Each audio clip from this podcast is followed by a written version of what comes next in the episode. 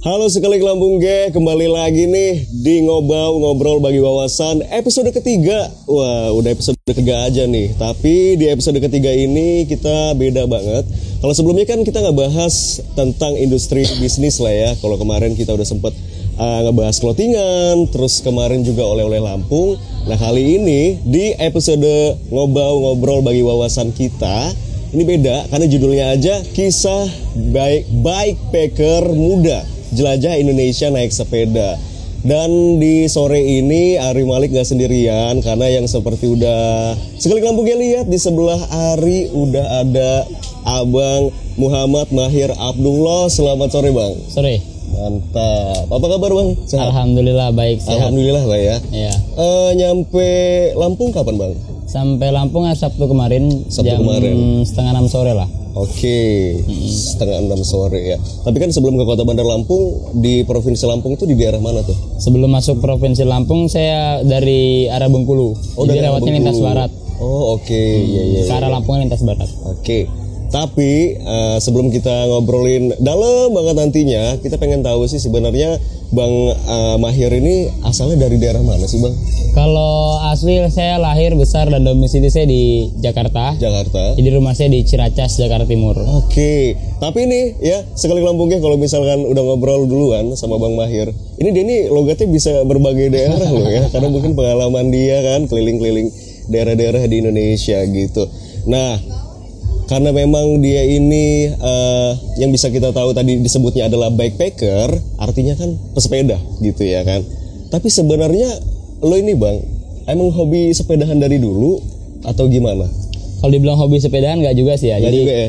eh, pas masih kecil dulu ya sepeda waktu kecil. Lalu sempat terputus untuk gak bersepeda Hmm. karena ya mungkin lain lain hal lah. Jadi ada banyak hal yang buat jadi nggak bersepeda lagi. Oke. Hati Bang Mahir sendiri dari kapan? Jadi kalau cita-cita untuk eh, menjelajah Indonesia atau Nusantara ini Hmm. sejak kelas 4 SD. Wow, kelas 4 SD, Jadi gokil. saya membedakan antara bedanya cita-cita sama profesi yang saya inginkan. Oke. Karena ketika kita SD atau kita TK bahkan ya, eh, kita mindset kita karena guru-guru mengajarkan bahwa apa cita-citamu polisi, tentara, pilot, dokter, Iya. bagiku itu profesi. Bener. Jadi ya cita-citaku adalah ingin menjelajah Nusantara agar aku bisa mengenal negeriku dulu eh, lebih dekat lagi seperti itu. Tapi kalau cita-cita kan itu tadi kan, profesinya sebenarnya yang pengen ditekunin. Jadi kalau profesi yang ditungkutin aku sebenarnya ingin menjadi seorang entrepreneur Oke. seperti itu. Oh, Jadi keren. eh, salah satu yang harus bisa dibedakan itu Hmm. profesi yang ingin kita apa kita idam-idamkan apa sama Iya. cita-cita itu apa. Maka itu cita-cita itu harus dibangun sejak sedini mungkin agar cita-cita itu bukan hanya menjadi hayalan gitu, tapi impian menjadi kenyataan. Bener mantep banget nih sekali Lampung G ya. Apalagi tadi cita-cita dia pengen keliling Indonesia itu udah terbesit dari kelas 4 SD loh. Coba mungkin sekali Lampung G sedikit flashback gitu kelas 4 SD kalian cita-citanya ngapain gitu kan. Ini dia pengen keliling Indonesia, gokil dan keren banget. Nah, kita pengen tahu juga nih Bang latar belakang pendidikan lu nih apalagi kan eh, mungkin aja ada orang yang mikir eh, Bang Mahir ini latar belakang pendidikannya karena eh, apa ya olahraga gitu apa segala macam. Ah. Tapi sebenarnya Ya. Jadi saya alhamdulillah selesai dan S1 bimbingan konseling di Universitas Indah Prasta PGRI Jakarta. oke. Jadi saya ambil kuliah itu orang kan biasanya kuliah terus kalau kita pernah nonton filmnya apa Christopher McCandless uh, Into the World gitu kan.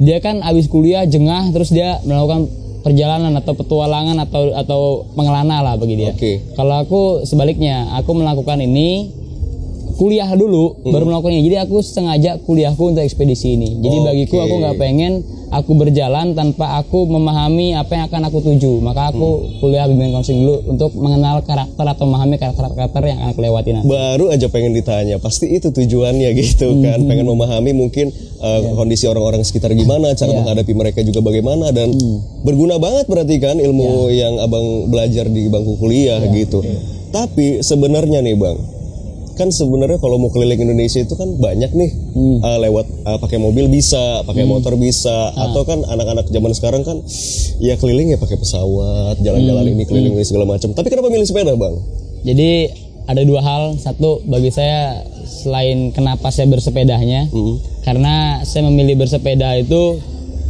karena sepeda adalah alat transportasi yang ramah lingkungan, efektif dan efisien. Lalu ditambah dengan saya bersepeda, saya bisa menikmati setiap jengkal Oke. Nusantara yang saya lewati. Sebab kalau saya bisa saja saya naik motor, bisa saja naik mobil atau lain sebagainya, tapi saya kurang menikmati itu sebab saya terlalu cepat. Jadi saya sudah pernah melakukan beberapa kali uji coba gitu kan seperti berjalan kaki atau maksudnya backpacker atau benar-benar jalan kaki full bawa ransel tuh berat gitu kan dan ternyata ya paling efektif ya sepeda itu gitu iya. dan eh, kenapa saya memilih bersepedanya juga? Selain itu saya gunakan paralel. Jadi langsung tanpa putus. Jadi saya nggak pulang dulu ke Jakarta nih. Iya iya. jadi saya langsung dari Jakarta. Sampai saat ini saya belum pulang. Ya, jadi agar saya bisa lebih memahami setiap daerah eh, lebih bijaksana lah menilai tiap daerah-daerah itu seperti apa karakternya Oke, tapi bener ya bang ya kalau misalkan eh, bang Mahir ini udah ngelakuin perjalanan kurang lebih dua setengah tahun sampai nyampe di sekarang ini. lebih tepatnya dua tahun hampir dua hampir dua tahun 8 bulan karena tanggal 11 November besok dihitungin dua tahun 8 bulan Oke. Jadi kan di- dimulai start, start sejak 11 Maret dari markas PMI Jakarta Selatan. Nah sekarang sudah tanggal berapa sekarang? Tanggal 2 November. 2 November. Ya hampir 2 tahun 8 bulan lah kurang lebihnya. Hmm. Oke, tadi eh, Bang Mahir juga nyentuh tentang PMI.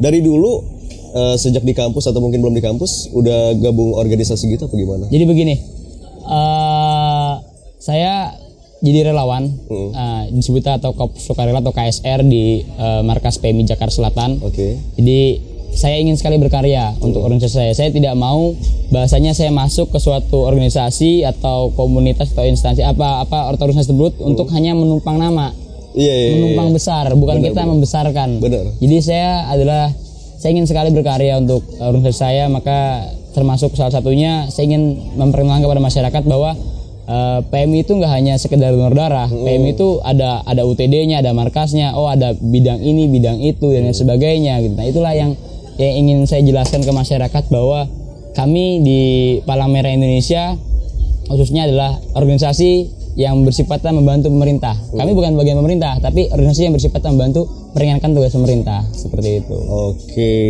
keren banget nih seklik lambung G. Yang pengen Ari tanyain lagi juga nih, eh, lulus kuliah langsung mutusin untuk keliling Indonesia. Jadi gini, Ri. Heeh. Eh, ketika diputuskan mau keliling Indonesia itu sebelum lulus kuliah. oh, Jadi iya, iya, eh, ketika 2015 akhirnya saya sudah menemukan namanya bukan menemukan, maksudnya sudah menetapkan hati saya akan bersepeda eh menjelajahi Indonesia dengan sepeda. Nah 2015 itu saya uji coba dulu. 2016 saya buat ekspedisi kecil uji coba saya secara resmi pertama kali bersepeda Jakarta, Jogja, Jakarta dan pendakian tujuh gunung kala itu. Terus ekspedisi 2017 saya lakukan uji coba lagi tuh. Itu saya belum lulus kuliah. Oke. Uh, ekspedisi bersepeda Jakarta Bali dan pendakian 14 gunung. Nah, dari dua uji coba itu saya lihat datanya kan apa yang lemah, apa yang apa yang harus diperbaiki dan dipertahankan, apa yang lebih ditingkatkan lagi. Nah, setelah itu barulah 2018 ini adalah akhir atau atau final dari uji coba dari dari rangkaian uji coba uji coba sebelumnya. Nah, jadi eh, bahkan kalau di lembar persembahan skripsi saya, saya tulis eh, skripsi ini saya persembahkan untuk ekspedisi saya di tahun 2015 sampai 2020. Keren, keren, keren, keren, keren, keren. Tapi selentingan ngomongin soal gunung juga, berarti Bang Mahir ini memang eh, anaknya pencinta alam banget ya Bang ya? Ya, enggak juga sih. Jadi Iya. oh ya, makasih. Waduh, mantap nih kopinya udah datang nih. Ini kopi apa? Buji. Uji. Oh, Oke, mantap. Makasih ya. Mesen aja fisik steel loh. Kita kopi nih kayaknya. Ya, jadi Oke lanjut. ah. tadi berkaitan dengan gunung. Jadi saya ada di organisasi namanya Pataga Indonesia. Heeh. Eh, organisasi pencinta alam di luar kampus, tapi bukan berbentuk komunitas, bentuk organisasi. Sekretariat kami di Jalan Lenteng Agung, Jakarta Selatan. Oke. Nah, eh, karena ekspedisi ini nggak hanya bersepeda, Ri. Saya mengkolaborasikan atau menggabungkan antara eh, kegiatan bersepeda dan mendaki gunung. Mm-mm. Ya termasuk misinya kan ekspedisi kan namanya ekspedisi penjelajahan Nusantara. Ah, iya. Tagline-nya kan bersepeda melintas 34 provinsi dan mendakian 7 puncak gunung tertinggi di Indonesia. Jadi eh, ya itu adalah hal baru di Indonesia untuk bersepeda secara paralel mendaki 7 puncak gunung tertinggi di Indonesia. Wow, gokil, gokil, gokil, gokil, keren. Tepuk tangan dulu dong, teman-teman. Uh. tujuan eh, eksplorasi keliling Indonesia juga ada nggak sih yang kayak memang tujuan eh, apa ya bisa dibilang utamanya dari Bang Maher sendiri misal nih selain pengen kenal dengan budaya setempat orang-orang setempat juga mungkin pengen apa ya bisa dibilang kayak berkontribusi lah buat negeri ini gitu Jadi eh saya membuat ya kan termasuk ada misi literasi di sini. Heeh. Jadi ada yang saya buat, ada yang saya misalnya ada in ada output. Kalau kita berbicara outputnya, jadi saya punya misi itu membuat atau merintis. Sebenarnya bukan bukan membuat ya, apa ya bahasanya ya? Saya hanya sebagai inisiator atau menstimulus masyarakat atau pemuda di daerah-daerah setempat Iya. untuk membuat taman baca. Jadi saya kumpul sama pemuda nih. Misalkan saya bilang apa manfaat kita bikin taman baca gitu, apa ruginya, apa apa untungnya, jangka panjangnya seperti apa, programnya seperti apa. Dan ketika kita diskusi, itu makin penting diskusi sama pemuda-pemuda setempat. Oke dia paham, dia ngerti. Nah saya mensupport teman-teman saya di Jakarta sebagai uh, relawan ekspedisi ini secara sukarela, mereka bantu cari bukunya di Jakarta. Nah buku itu kami kirim ke pelosok-pelosok di Indonesia Timur kemarin eh, untuk bahan-bahan di taman baca itu. Iya. Nah, tapi dari 10 target 10 taman baca saya katakan saya gagal kenapa tuh bang karena saya baru bisa menginisiasi empat taman baca di Indonesia. Sebab sisanya kami terbentur dengan biaya pengiriman buku ke pelosok daerah. Oke. Kan dulu 2018 itu ada program eh, apa lebaran lebaran lebaran literasi lah ibaratnya setiap tanggal 17 itu kita gratis kirim buku ke pelosok-pelosok daerah buatan baca yang udah terdaftar di Pustaka Bergerak ID. Nah, semenjak 2019 regulasinya dirubah. Dan itu sangat sangat rumit. Akhirnya eh, kami tidak pernah mengirim lagi buku ke pelosok. Makanya sampai saat ini kami baru berhasil hanya empat taman baca di Indonesia dari 10 target. oke tapi masih ada ke depannya impian untuk ngelanjutin lagi Ya, insya Allah impian masih ada sama teman-teman di Jakarta. Kami masih semangat untuk nanti oke selesai kami eh, bagaimana tetap bisa eh, mensupport teman-teman di daerah, pemuda-pemuda daerah yang semangat untuk membangun desanya atau membangun wilayahnya Ya masing-masing. semoga ya kita doain ya teman-teman ya sekali Lampung juga supaya impian dari Bang Maheru juga bisa tercapai gitu. Dan ini pertanyaan besar yang pengen eh, Ari tanyain dan mungkin teman-teman sekali Lampung G juga yang nanya nih soal budget, modal segala macem. Dan Ari ingetin lagi buat sekali Lampung G yang memang pengen nanya, boleh banget langsung aja tulis pertanyaannya di kolom komentar kita di bawah. Nanti pertanyaan bakal kita sampein ke Bang Mahir untuk dijawab. Hmm. Ngomongin tadi soal pertanyaan besar bang. Saya ngopi boleh nggak nih? Boleh boleh banget, boleh sambil ngopi aja. Takutnya jadi agar-agar nanti. Iya, bisa ya jadi Ngopi dulu bang, apa bang? Bisa dilihat lah perbandingan minumannya ya, kopi susu aren dan V60. Beda emang. Jelas-jelas pecinta kopi banget nih bang Mahir. Oke bang, lanjutin. Gimana? Soal awal modal untuk memutuskan keliling Indonesia naik sepeda, pasti kan orang-orang nanya nih, ini modalnya berapa ya? Terus juga dari mana ya bang? Gitu. Jadi begini bang, Oke, Eh, setiap perjalanan butuh konsep. oke. Satu, setiap perjalanan butuh yang namanya pemetaan perjalanan, manajemen. Nah itu itu hal dasar Hmm. Iya, dalam iya. sebuah kalau kita di organisasi-organisasi pencinta alam atau di kita berorganisasi lah kita berorganisasi kita tahu bagaimana cara melakukan hal-hal step by step yang kita, kita lakukan Bener, uh-uh. ketika membuat suatu event. Mm-mm. Nah, eh untuk khusus ekspedisi penjelajahan Nusantara ini jauh sebelum ini dimulai, saya sudah siapkan proposal. Saya buat proposal sebaik mungkin dengan korporatnya yang sebagus mungkin. Lalu saya tembak itu proposal ke beberapa eh, kementerian. Oke. Saya tembak itu beberapa perusahaan. Alhamdulillah ACC ya? Ditolak. Kirain di ACC nih teman-teman. Ya, jadi gini, Ditolak ya? eh, Oke. sebenarnya diterima. Oh, diterima. Hampir hampir 80% menerima dengan anggaran cukup besar termasuk dana sosial untuk bikin taman baca. Oke. Cuma ada dua kendala. Rata-rata pertama adalah kendalanya eh, perihal waktu. Sebab rata-rata perusahaan setiap satu tahun tutup buku. Oke. Dia kan perlu laporan. Hmm. Nah, sedangkan ekspedisi yang aku rencanakan ini adalah satu tahun, eh dua tahun. Oh, dua tahun iya. Iya kan? Jadinya otomatis nggak bisa. Dia maunya ketika saya jalan sampai di mana setahun pulang dulu laporan, bikin laporan iya. pengajuan ulang. Oke. Nah, itu permasalahannya. Jadi ada tutup buku dan setiap tahun itu kan biasanya orang di perusahaan rotasi, rotasi. Oke. berpindah-pindah kan yang bagian ini bagian ini. Nah, itu itu persoalan. Nah, akhirnya eh saya nggak mau menyerah begitu aja. Saya nggak mau menyerah begitu aja. Terus yang kedua, setelah itu ditolak dan saya tidak berhasil mendapatkan itu, saya lakukan eh, langkah B dong. Langkah B saya akhirnya saya bilang begini. Analoginya begini. Adik kuliah, Kuliah udah lulus. pernah lah, pernah kuliah, kuliah kan? Iya, iya. Nah, kuliahnya eh, dananya dari orang tua atau beasiswa atau Dari orang tua. Oke, begini. Analoginya ada orang kuliah, Ri. Ada orang kuliah pertamanya dapat beasiswa. Iya. Ibarat dia mau ekspedisi dapat sponsor. Oke, iya iya. iya. Kedua, ada orang kuliah dibayarin orang tuanya. Iya. Ibarat dia ekspedisi, dia sudah mapan secara finansialnya, Iya. ya kan? Iya, iya. Yang terakhir, ada orang kuliah sambil kerja, Iya iya. bahkan sampai harus cuti Heeh. karena kekurangan uangnya untuk biaya kuliahnya, makanya dia Oke. kerja dulu. Iya iya. iya. Nah, saya ibarat perjalanan saya pakai konsep yang ketiga itu. Oke. Jadi iya, iya. saya jalan, saya survive di jalan, tapi bukan berarti survive begitu aja. Hmm. Termasuk misalkan saya buat merchandise, misal bikin kaos. Nah, hasil penjualan saya juga teman-teman, hasil penjualannya ya buat biaya perjalanan saya. Hmm. Matematikanya begini, kalau kita bicara eh sorry, sorry, agamis gitu kan. Hmm. Kita akan bilang begini, ya rezeki udah dari Tuhan. tapi kalau orang yang bicaranya matematis kan nggak akan nggak akan suka begitu. Iya. Nah, maka saya akan jelaskan, misalkan saya mampu jual satu kaos, ya, Hmm. eks- eh, kaos penjelajahan Nusantara saya, Nusantara saya nih, Hmm. Satu kaos misal saya ambil itu yang ribu. Kalau saya satu kali makan, saya budgetin 15 ribu, tiga kali makan 45 ribu, itu 5 ribu beli kopi. ya kan? Hmm. Berarti kalau saya mau jalan 360 hari, berarti saya harus jual 360 kaos untuk mencukupi lambung saya selama 360 hari ke depan. Oke, iya. Jadi itu logikanya seperti itu. Jadi bukan berarti eh, perjalanan ini modal nekat, enggak, tapi modal konsep. Itu paling penting.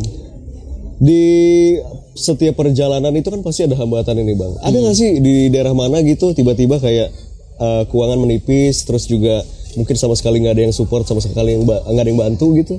Jadi saya pernah ngalamin begitu. Misalkan saya jualan kaos nih, terus di sini dibawa ke open PO, terus habis itu kaos sudah habis, terus uang nggak mencukupi karena biaya hidup di daerah tersebut besar gitu kan. Dan uang saya benar-benar menipis, udah udah udah krisis lah bahasanya. Iya, krisis. Bukan resesi lagi. Jadi saya mau nggak mau saya berhenti. Saya cari kerja di daerah setempat, misalkan ada kedai kopi, saya nawarin diri, saya bisa jadi waiters atau saya bisa jadi baristanya atau apa pun itulah. Atau misalnya ada ada tukang las eh, buat las las pagar gitu kan karena saya dulu pernah STM kuliah apa sekolahnya STM kan.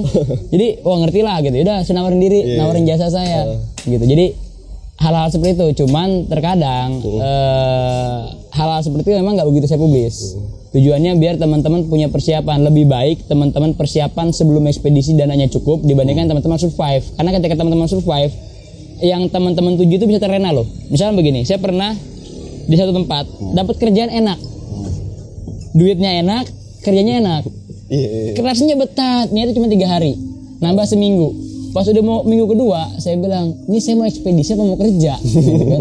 Toh saya jalan cuma mau kerja untuk menyambung hidup bukan Iya, untuk iya, kerja iya. selamanya gitu. Bener. akhirnya di situlah saya bilang zona nyaman saya hampir kena langsung saya buru-buru pergi saya bilang terima kasih saya sudah cukup uang saya saya jadi perjalanan lagi seperti itu Oke, emang iya sih ya zona nyaman itu bisa menghancurkan segalanya sekali ke Lampung ya. Ini ada pertanyaan dari Ed Besma Al Furqon, makanan minum selama di perjalanan itu biaya dari mana? Tadi udah dijawab, ya kan, sama Bang Mahir tadi ya penjualan kaos segala macam, nyari-nyari kerja gitu. Terus ada dari Ed Shanitraf, mau tanya bang, motivasi terkuat abang bisa keliling Indonesia apa? woi ngeri ngeri oke Motivasi terkuat. Jadi kalau motivasi terkuat ini kembali kepada ketika zaman SD saya 4 ya. Jadi di belakang kelas saya di sekolah kalau teman-teman masihnya ada yang sekolah yang nonton atau masih ada yang SD atau SMP, lihat di belakang kelas biasanya itu ada peta. Ada peta Indonesia sama peta dunia. Jadi ketika SD saya peta Indonesia. Ini pulau kecil ini dia ada listriknya ya. ada sekolah, ada puskesmas, ada sinyal apa enggak gitu kan. Kehidupannya sama enggak? Peradabannya sama enggak kita di Jakarta? Aku bilang begitu dulu. Lalu aku lihat peta dunia. Kalau aku iseng-iseng begini aja.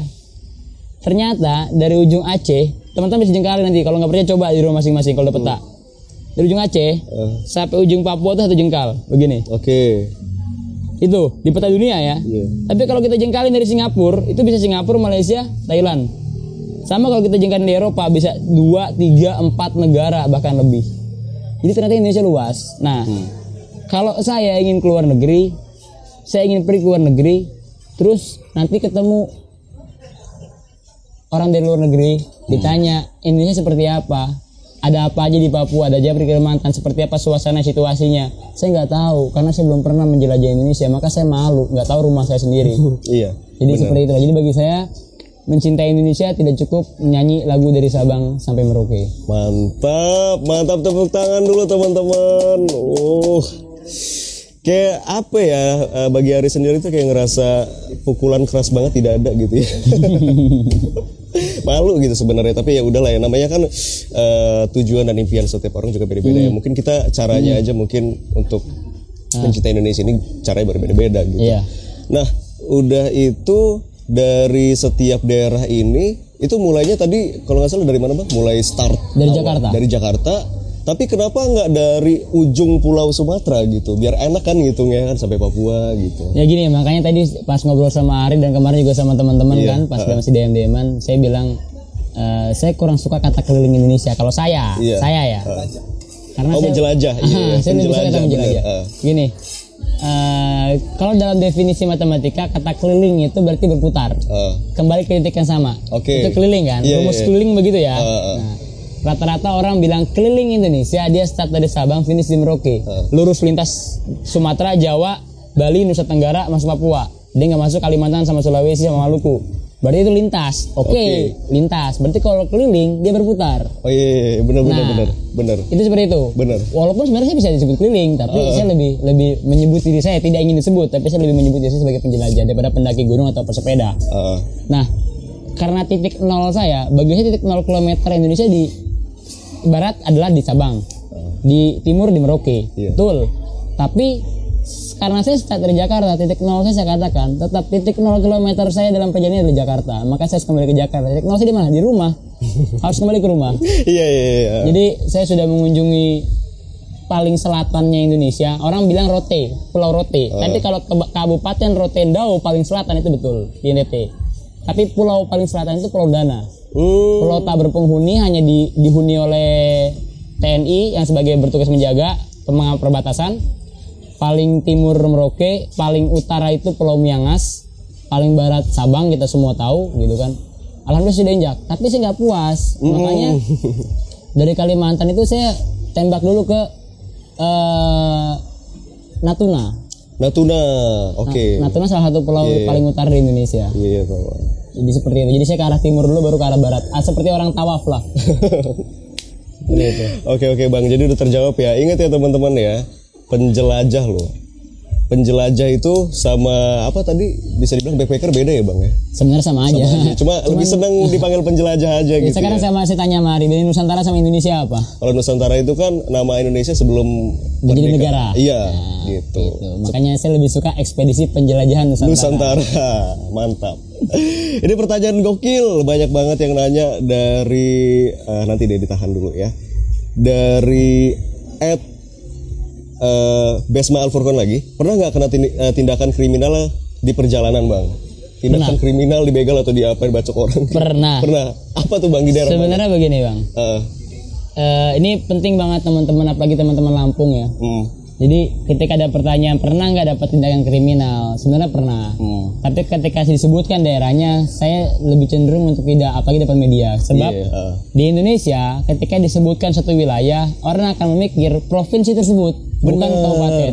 Bener. Bukan lagi kabupatennya, tapi dia bukan lagi desanya, tapi kabupatennya. Bukan Iya. lagi bukan lagi desanya, eh, bukan lagi orangnya, orangnya yang kita sebut. Harusnya ya orang ya gitu Ya, kan. makanya begini, Bang. Itulah ya. Jadi iya. eh, misalkan beginilah, saya dialog dari teman-teman Lampung, saudara-saudara saya atau sahabat-sahabat saya masyarakat di Lampung, Hmm. dari mulai pesisir barat sampai ke Tanggamus, sampai ke Pringsewu, sampai ke apa eh, Pesawaran, sampai Hmm. ke Bandar Lampung, saya sering dialog sama masyarakat.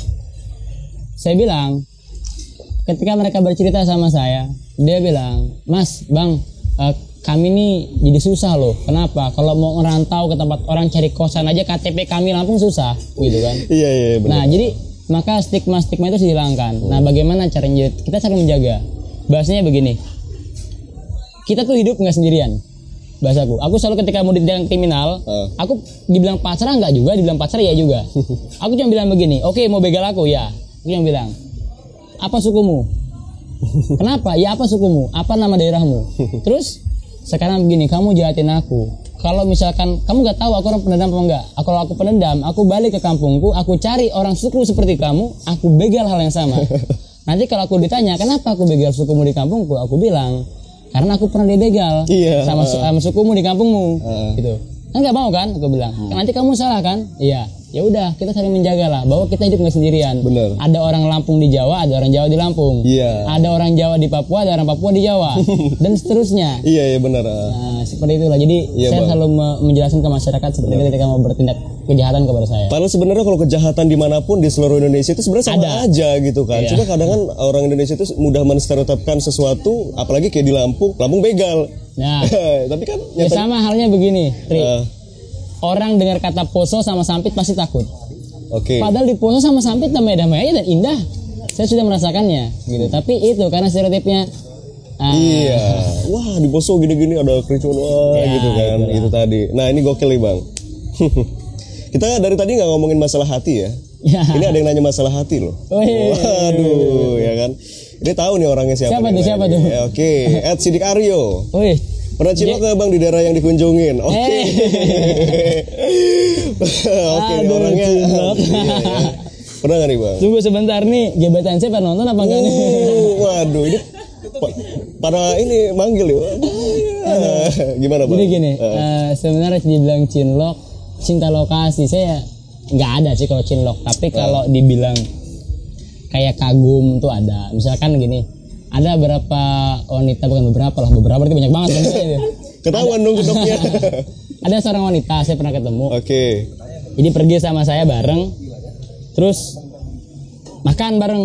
Oh, Cara dia bayar makanan keren. gimana tuh? Biasanya cewek kalau pergi sama cowok, cowok yang bayar kan? Iya.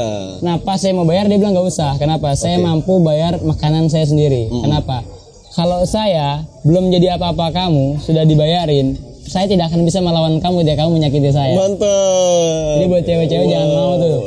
Iya, Diarin terus, nanti dituntut sama cowoknya. Bener, bener, bener. Tapi nih bang, dari sekian banyak daerah, menurut bang Mayer sendiri, cewek-cewek di daerah mana sih yang kayak cantik-cantik gitu kayak sempet agak baper juga mungkin bang gitu.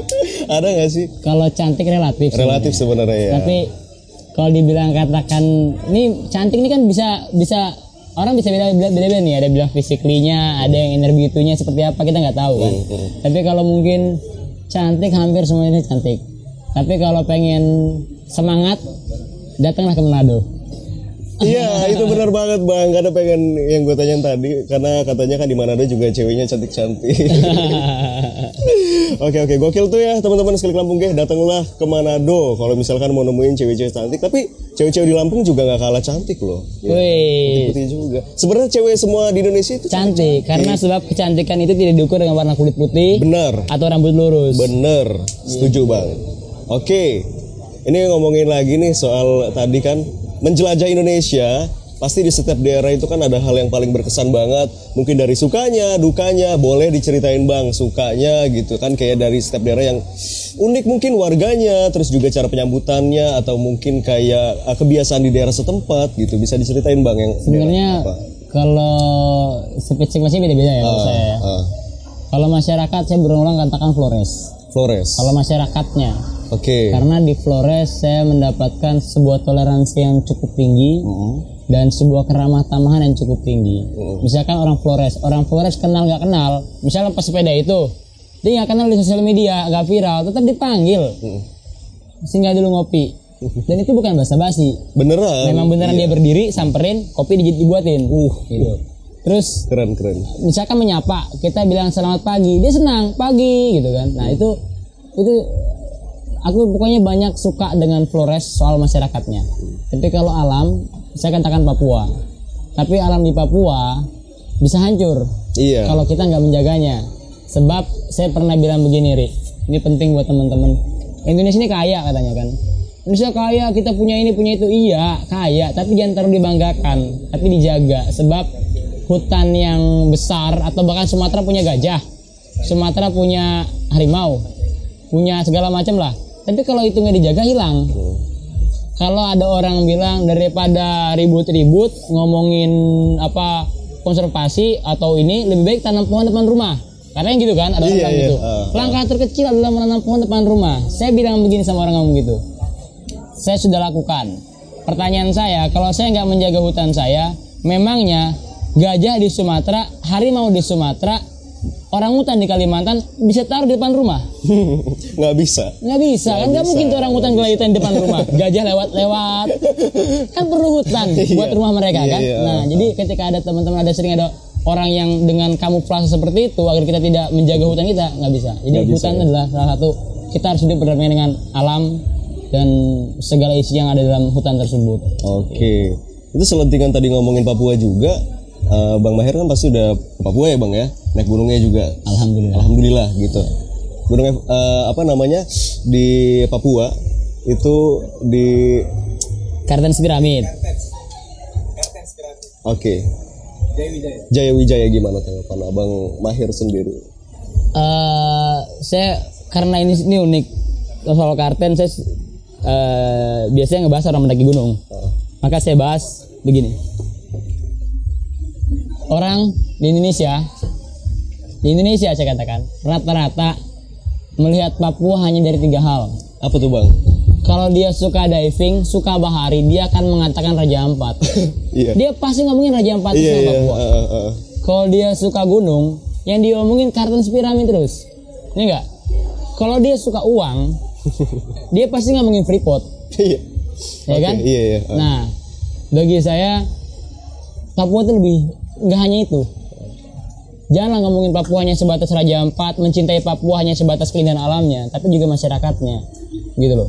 Jadi eh, datanglah sekali-kali ke saudara-saudara kita di Asmat, di Bovendigul, di Wamena, di Tolikara lihatlah bagaimana kondisi mereka dan kita tahu bagaimana untuk menjaga mereka, menjaga saudara-saudara kita, menjaga alam kita itu seperti apa. Nah, di situlah eh, ketika saya mendaki gunung di Kartens Piramid, saya sempat meneteskan air mata tanpa sadar dan ketika itu saya bertiga yang dua masih di, agak di belakang sedikit saya langsung dulu di depan persis di depan. Tiba-tiba saya keluarin kamera keluarin mirrorless terus saya ngevlog dan kata-kata itu entah kenapa bisa keluar. Saya melihat salju itu mau habis saya ingat ketika saya masih kecil dulu. Yaitu kelas masih SD itu. Ketika pelajaran di SD ada katanya bahwa Indonesia punya salju abadi Iya. eh. ya kan tapi pas semakin saya dewasa semakin saya remaja saya lihat di internet di banyak sumber bahwa menurut BMKG salju ini akan habis pada tahun 2025 lalu saya bilang kalau saya keluar negeri duluan lihat salju di luar negeri itu masih banyak saljunya dan memang ada musim saljunya Iya. kalau nanti saya nggak sempat ke Kartens Piramid cuman saya datang tinggal batu aja udah nggak ada esnya lalu berarti salju hanya di dongeng. Nah kenapa bisa mencairnya itu? Karena pemanasan global. Iya. jadi pentingnya kita menjaga alam ini. Karena sebab bukan berarti emang pengen buat punya salju bukan begitu. Itu adalah indikator bahwa Iya. eh, bumi kita sedang mengalami pemanasan global. Seperti itu. Oke gitu. Teman-teman sekali lambungnya ya Kita juga harus sama-sama ngejaga alam kita. Apalagi Indonesia ini kan kaya banget. Dan soal Papua lagi nih Memang eh, di Papua itu banyak orang yang nganggep kayak Mohon maaf yang ngomong nih ya Bang Iya. ya Papua itu masih hutan ya kata gini segala macam. Iya. Terus eh, guru SMK saya ada tuh dia kelahiran di Wamena kalau nggak salah Hmm. gitu. Dia ngasih tahu ke teman-teman eh, murid-murid dia lah gitu Ah. bahwa pemikiran kalian itu salah gitu loh. Bahwa di sana juga ya seperti di sini gitu loh kayak kota gitu kan. Jadi kita itu mungkin karena nggak pernah ke sana selalu ngeduga-duga ya bang ya. ya tadi saya bilang gini ini penting ri Eh, pernah dulu rame tuh kalau nggak salah di sosial media yang ada gambar Jakarta di mata orang daerah Oh, iya. gedung tinggi Iya, iya, ternyata iya. kumuh ada Uh, posisi uh, kumuhnya uh, uh. terus misalkan Aceh di mata orang daerah begini Iya, uh, uh. terus eh, apa Sumbar di mata orang daerah begini Lampung di mata orang daerah terakhir tuh setelah terakhir Lampung di mata orang daerah begini Iya. jadi sama Papua di mata orang daerah bukan hanya hutan-hutan aja enggak juga di Iya. Jayapura ada kota Hmm. besar banyak gedung-gedungnya ramai Hmm. gitu kan jadi kita mau di mana sama aja kita lihat Lampung tapi di SPSB ya kan kan beda sama Lampung di Bandar Lampung Iya, benar. nah Hmm. jadi nggak semuanya ya kalau di ibu kota ya agak ramai lah dan eh, nggak sehutan-hutan itu juga gitu Nah makanya pentingnya tadi saya bilang lihatlah lebih dekat. Lihatlah lebih dekat. Maka kamu akan lebih bijaksana. Lagunya Serina tuh. Mantap. Lagunya Serina ya. Iya. Itu tadi sih sebenarnya ya eh, pengen banget ya. Mungkin teman-teman juga dari sini kita menjelajah Indonesia gitu ya. Cuma mungkin belum ada kesiapan dulu dari hati. Tapi sebenarnya kalau dari Bang ini sebenarnya kalau dari kecil memang udah diniatin gitu ya Bang ya bisa sebenarnya gitu kan. Sebenarnya mimpi aja bang. Mimpi aja dulu gitu Mimpi nggak dosa kan? ya. Nggak dosa dong. Kalau mimpi dasar, mimpi basah? Waduh. Jadi gini, Eh, mimpi bagi saya mimpi adalah kunci kan. Oke. Kalau kata Niji itu, mimpi adalah kunci. ya kan. Terus kata ada yang bilang katanya apa hidup berawal dari mimpi. Siapa itu ngomong? Bonjang Prakoso. Berawal dari Nah, mimpi. jadi mimpi aja dulu. Saya punya moto dalam hidup saya dan kill your dream. Oke. Jangan pernah bunuh impianmu. Orang bisa bunuh fisik kita tapi tidak ada impian kita. Dan juga jangan jadikan alasan sebagai apa ya? Eh, motivasi untuk maju juga misalkan kita pe- pengen punya mimpi gini segala macam terus kita banyak ngeluh hambatannya gitu ah gue nggak punya ini gue nggak punya Ya ini makanya bedakan antara mimpi sama berhayal. oh gitu ya Ibarat kita mau ngopi, Ah. ya kan? Saya siap ngopi sama saya ingin ngopi beda. oke Kalau orang ingin kopi, gulanya belum ada, gelasnya belum ada, air panasnya belum ada, kopinya belum ada. Hmm. Itu ingin. ingin Saya siap ngopi, maka dia udah siapin gulanya. Hmm. siapin kopinya, siapin gelasnya, tinggal air panas tinggal dituang jadi satu. Maka jadilah mimpi itu ter- terjadi. mantap mantap mantap mantap ini banyak ilmu juga banyak eh, masukan juga mungkin dari Bang Mahir sendiri ya kalau misalkan kita dengar dari tadi gitu dan yang pengen masih Ari tanyain juga soal di setiap perjalanan Bang Mahir menjelajahi Indonesia ada nggak nih Bang teman-teman yang ah udah sini hir gue ada duit ada dana ada tempat tinggal lu stay di sini aja lu di sini aja gitu Ya. ini duit buat lu gitu Oke oke. Jadi hal ini aku katakan ada, ada. Nggak munafik, Iya, ada. oke.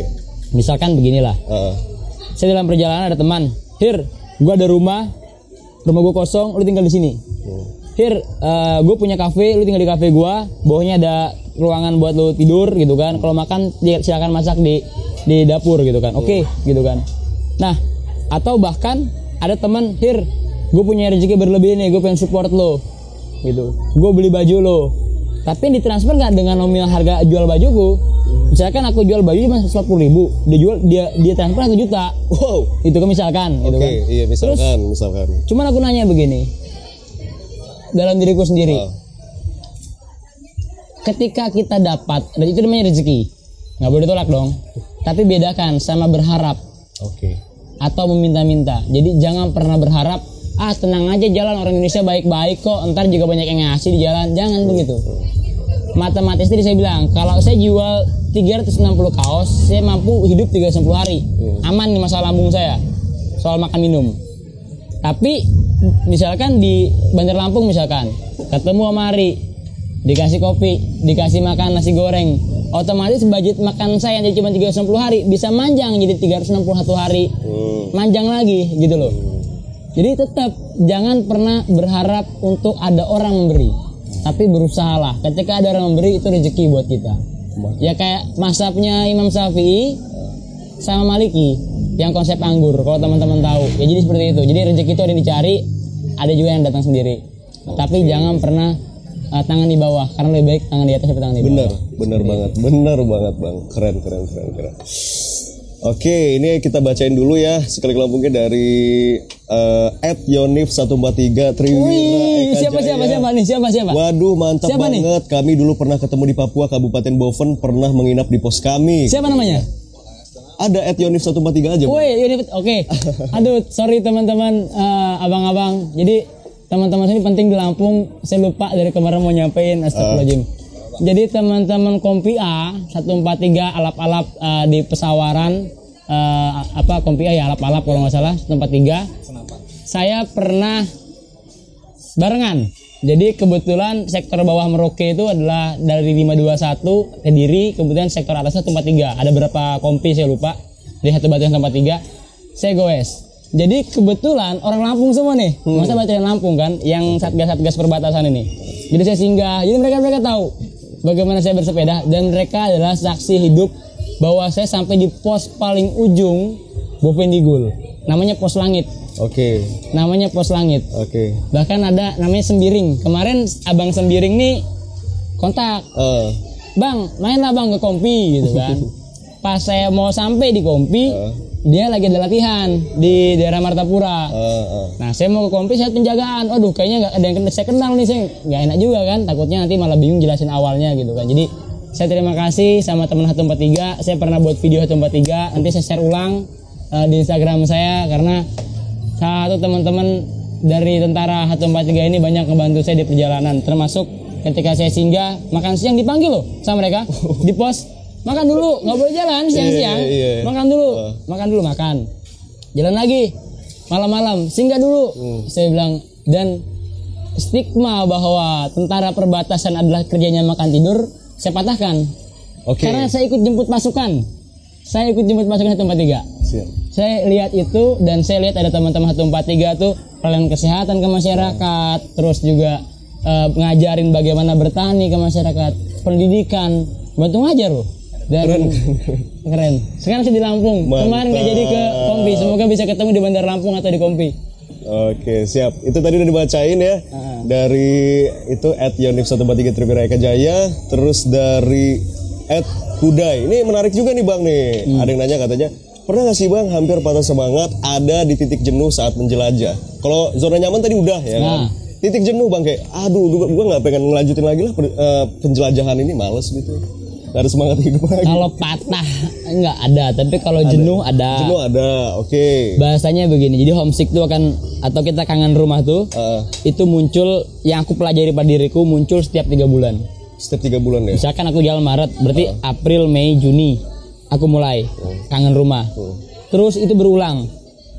Dan sekarang aku lagi rindu sekali sama rumah. Seriusan? Oke. rindu rumah. Jadi Eh, ketika kita jenuh tuh kayak rindu rumah tuh misal begini. Di pulau kecil aku pernah di daerah NTT namanya Pulau Palue. Nggak ada listrik nggak ada jaringan terus fasilitas kesehatan kurang memadai. Uh, saya mengalami gangguan kesehatan di situ. Lalu saya bilang ih saya ribet sekali ngurus diri saya sendiri. Yang lagi kena gangguan kesehatan gitu kan nggak bisa ngeluh nggak bisa minta pertolongan sama siapa-siapa. Ada masyarakat pun saya nggak enak banget karena saya masih bisa menangani sendiri. Coba kalau saya di rumah. Iya. fasilitas fasilitas kesehatan di Jakarta lengkap, lengkap iya. gitu kan? Listrik ada jaringan ada orang tua teman ada, gitu kan? uh. tapi lalu saya berpikir lagi ini kan yang lu cari hir. Biar lu ngerasain apa yang dirasain oleh orang daerah-daerah di daerah-daerah tertinggal lu bisa ngerasain bagaimana tinggal di pulau-pulau kecil di pulau besar di pulau yang jauh dari pusat ibu kota kabupaten atau ibu kota provinsi ya alhamdulillah cerita-cerita itulah yang membuat saya tetap untuk tidak jenuh lagi uh, dalam perjalanan Oke. seperti itu Bener gak sih bang kalau misalkan eh, kita nih melakukan traveling Hmm. gitu, itu tuh dapat meningkatin produktivitas kita sehari-hari selama enam bulan ke depan. Nambah mood kita juga jadi makin semangat. Bener gak sih bang? Soalnya pernah baca kayak artikel di mana gitu Ah. bang. Iya katanya kalau misalkan kita traveling atau jalan-jalan ke mana itu bisa ningkatin eh, ningkatin mood kita selama enam bulan ke depan. ada orang bilang katanya dengan bersepeda dia bahagia Oke. kalau cara bersepedanya salah bukannya bahagia Sakit ya bang, ini pegel-pegel. eh, kakinya pegel-pegel bahkan mohon maaf nih ya kita harus terang-terangan aja kita teman-teman jadi bersepeda cara kakinya tinggi sadel tempat duduknya bahkan posisi kalau laki-laki alat kelaminnya mau digimanain tuh belok kanan belok kiri kiblatnya gitu kan karena itu berpengaruh sama apa sama tubuh kita Iya. nanti sakitnya nggak nyaman akhirnya dikit-dikit bukan bahagia malah sakit gitu Iya, kan. uh. itu semua belajar jadi eh, praktek tanpa teori bikin capek teori tanpa praktek nggak jalan-jalan jadinya eh, bahagia itu betul ketika kita bersepeda kita misalnya kayak aku lewat taman nasional bukit berkesempatan Oke, uh. lewat di hutan kayak tenang sunyi jadi kayak kita merasa fresh gitu untuk Wih, bahagia lah Bahagia lah gitu jadi ya. kebahagiaan itu sebenarnya dapat dari diri sendiri Oke, sebenarnya uh. nah salah satu dengan caranya ya bersepeda Bersepeda atau traveling atau traveling dan menjelajah Indonesia kayak Bang Mahir. nah, ini kan eh, Bang Mahir sendiri dari awalnya juga memang eh, bersepeda kan sendiri ya Bang ya, Ya. menjelajah Nusantara ini. Ada nggak sih kayak pengalaman ya bisa dibilang kayak agak horor lah gitu Bang. Namanya kan ada sih orang yang tipenya kayak dia tuh penakut nih Bang. Ah. Terus pas dia lagi bersepeda di mana sore apa malam mungkin kayak Hmm. ada yang ganggu-ganggu dikit lah gitu. Eh, sebenarnya kalau pengalaman soal berarti hal mistis ya iya, hal mistis sebenarnya ada ada lah ya. saya adalah tipikal orang yang mengimani hal seperti itu tapi tidak mau berlebihan untuk paranoid dan menjadikan hal itu sebagai eh, ya membuat saya halangan dalam perjalanan. Oke. saya di beberapa wilayah saya sering tidur misalnya saya jalan memang jarak desa saya jauh. Kadang saya misalnya kemalaman di suatu kebun atau di suatu hutan saya bisa pasang tenda. Hmm. ya udah. Walaupun ada yang ganggu di dalam makhluk halus diganggu ya toh juga beda alam. Iya. Yang penting kita tidak berbuat yang aneh-aneh di situ dan tidak mengganggu eh, mereka gitu kan. Misalnya kayak saya pernah di pantai Tamburasi di daerah Sulawesi Tenggara. Saya di pantai di sungai terpendek di dunia tuh salah satu sungai terpendek di dunia di Tamburasi Sulawesi Tenggara. Oke. udah tidur. Diganggu tenda saya digoyang-goyang begini padahal nggak ada angin. Cuman ya ya udahlah mau gimana lagi? Ya udah bilang "Ya tidur aja kalau aku ini nggak pernah begitu menggubris terlalu berlebihan Bermasalahkan masalah kayak gituan. tapi yang penting tetap menjaga kearifan lokal misalnya kearifan lokal bilang ke sini jangan pakai ini ke sini jangan iya. begini ya tetap dijaga Jangan metik daun ini, Ya. nggak boleh eh, misalkan nganin apalah gitu yang ada di Ya. sana ngerusak alam lah intinya Ya. gitu kan. Tetep lah ya dijaga juga alam kita gitu. Ini sekarang Bang Mahir kan udah nyampe Kota Bandar Lampung. Sebelum-sebelumnya kan udah sempat main-main ke kabupaten-kabupaten yang ada di Provinsi Lampung. Pandangan dari Bang Mahir sendiri nih udah nyampe di Lampung gitu. Hmm. Kayak gimana nih kesannya Bang? di Lampung Heeh. aduh bingung nih ngomongin Lampung ya Ya apa-apa jujur aja Bang. Jadi karena satu saya belum begitu terlalu lama di Lampung pertama di provinsi Lampung atau di Bandar Lampung belum begitu lama. Kedua lintasan Sirawati nggak semuanya karena saya nggak masuk Lampung lintas timur. Oke. Saya masuk lintas barat kan. Heeh. Karena memang nggak rute saya lintas timur. Jadinya saya nggak belum begitu bisa banyak bercerita. Tapi yang saya alami ketika saya masuk dari lintas barat sampai ke Bandar Lampung, saya katakan orang Lampung ramah Oke. karena saya senyum mereka mau balas senyum saya sapa misalnya selamat pagi. Mereka mau pagi? Saya bilang assalamualaikum. Mereka bilang waalaikumsalam. Dan Oke. seterusnya. Uh, jadinya saya katakan masyarakat Lampung cukup ramah. Tidak mengganggu perjalanan saya dari lintas barat sampai ke Bandar Lampung. Dan saya sudah buktikan itu. Buktinya saya tidak diganggu dan saya sapa saya senyum mereka senyum dan sapa kembali diri saya. Oke, itu ya. Kita ya pengen eh, minta ini aja testimoninya gitu. Kan. Iya. Mungkin banyak teman-teman yang ya namanya walaupun di era 2020 gitu ya Bang ya, ada aja stereotip orang-orang yang kayak ah Lampung mah begal lah gitu ya. Ya, kan? makanya nih cerdas-cerdasnya media ketika melakukan misalnya kayak podcast atau apa pun harus diimbangi dengan dua pertanyaan sisi positif dan negatif. Jangan yang negatifnya terus didorong, Bener. positif apa enggak atau positif terus didorong, negatif apa enggak gitu. Jadi harus imbang lah. Dan ya objektif jangan subjektif. Iya. Ini testimoni dari Bang Maher sendiri ya udah ngerasain gitu. Nah, disambut kan pasti kan dengan makan makanan gitu ya Bang ya. Makanannya enak-enak yang selama Hmm. Selama di dikasih- Lampung. Iya, selama di Lampung.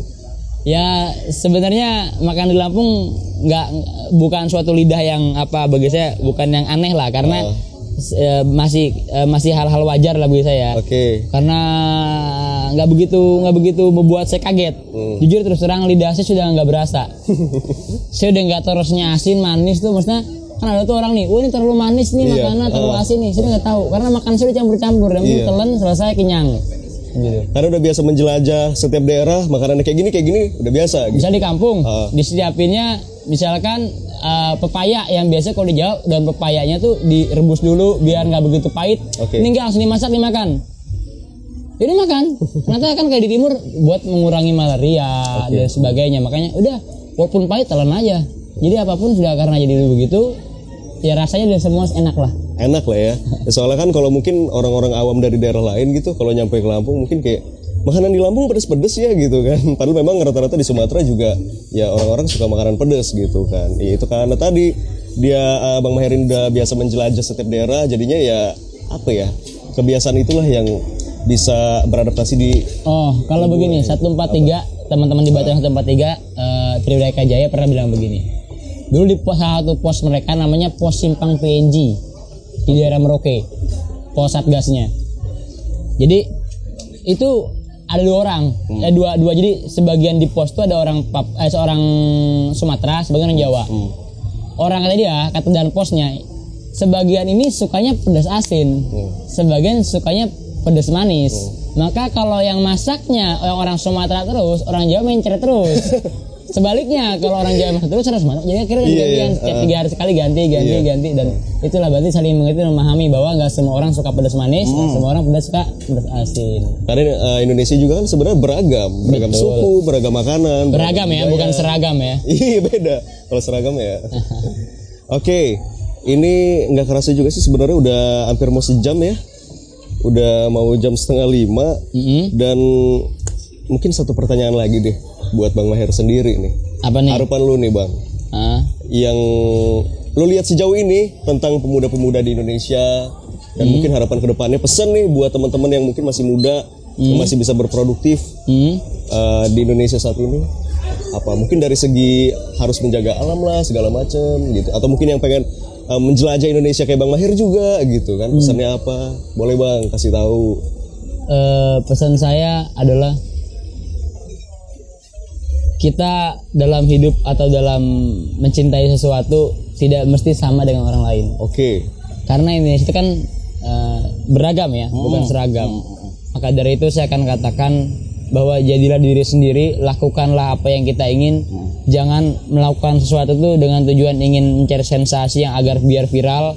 jika jika orang lain menurut orang lain itu kita bermanfaat bagi orang lain banyak orang, mereka sendiri yang akan men-share tentang kita, bukan kita yang ingin gitu loh. Jadi eh, impian tuh tetap harus dijaga. Setiap orang berhak memimpi, tapi orang yang mewujudkan impian sampai kenyataan itu jarang. Karena rata-rata orang membunuh impiannya sendiri oke sebelum dia memperjuangkan impian tersebut.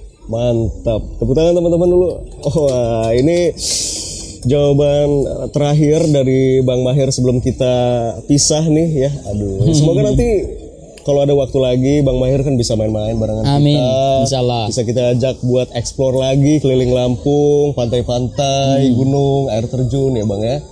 Oke deh sekali Lampung ge, udah hampir satu jam nih kita ngobrol barengan Bang Muhammad Mahir Abdullah ya kan. Dan kalau misalkan teman-teman nggak sempet nonton dari awal obrolan kita, masih bisa teman-teman tonton di YouTube kita di channel Lampung Ge dan juga di Instagram TV kita. Kalau gitu, uh, Ari balik pamit dan juga Saya Muhammad Mahir. oke kita pamit dan sampai temu di ngobau episode berikutnya ngobrol bagi wawasan. Bang. Oke.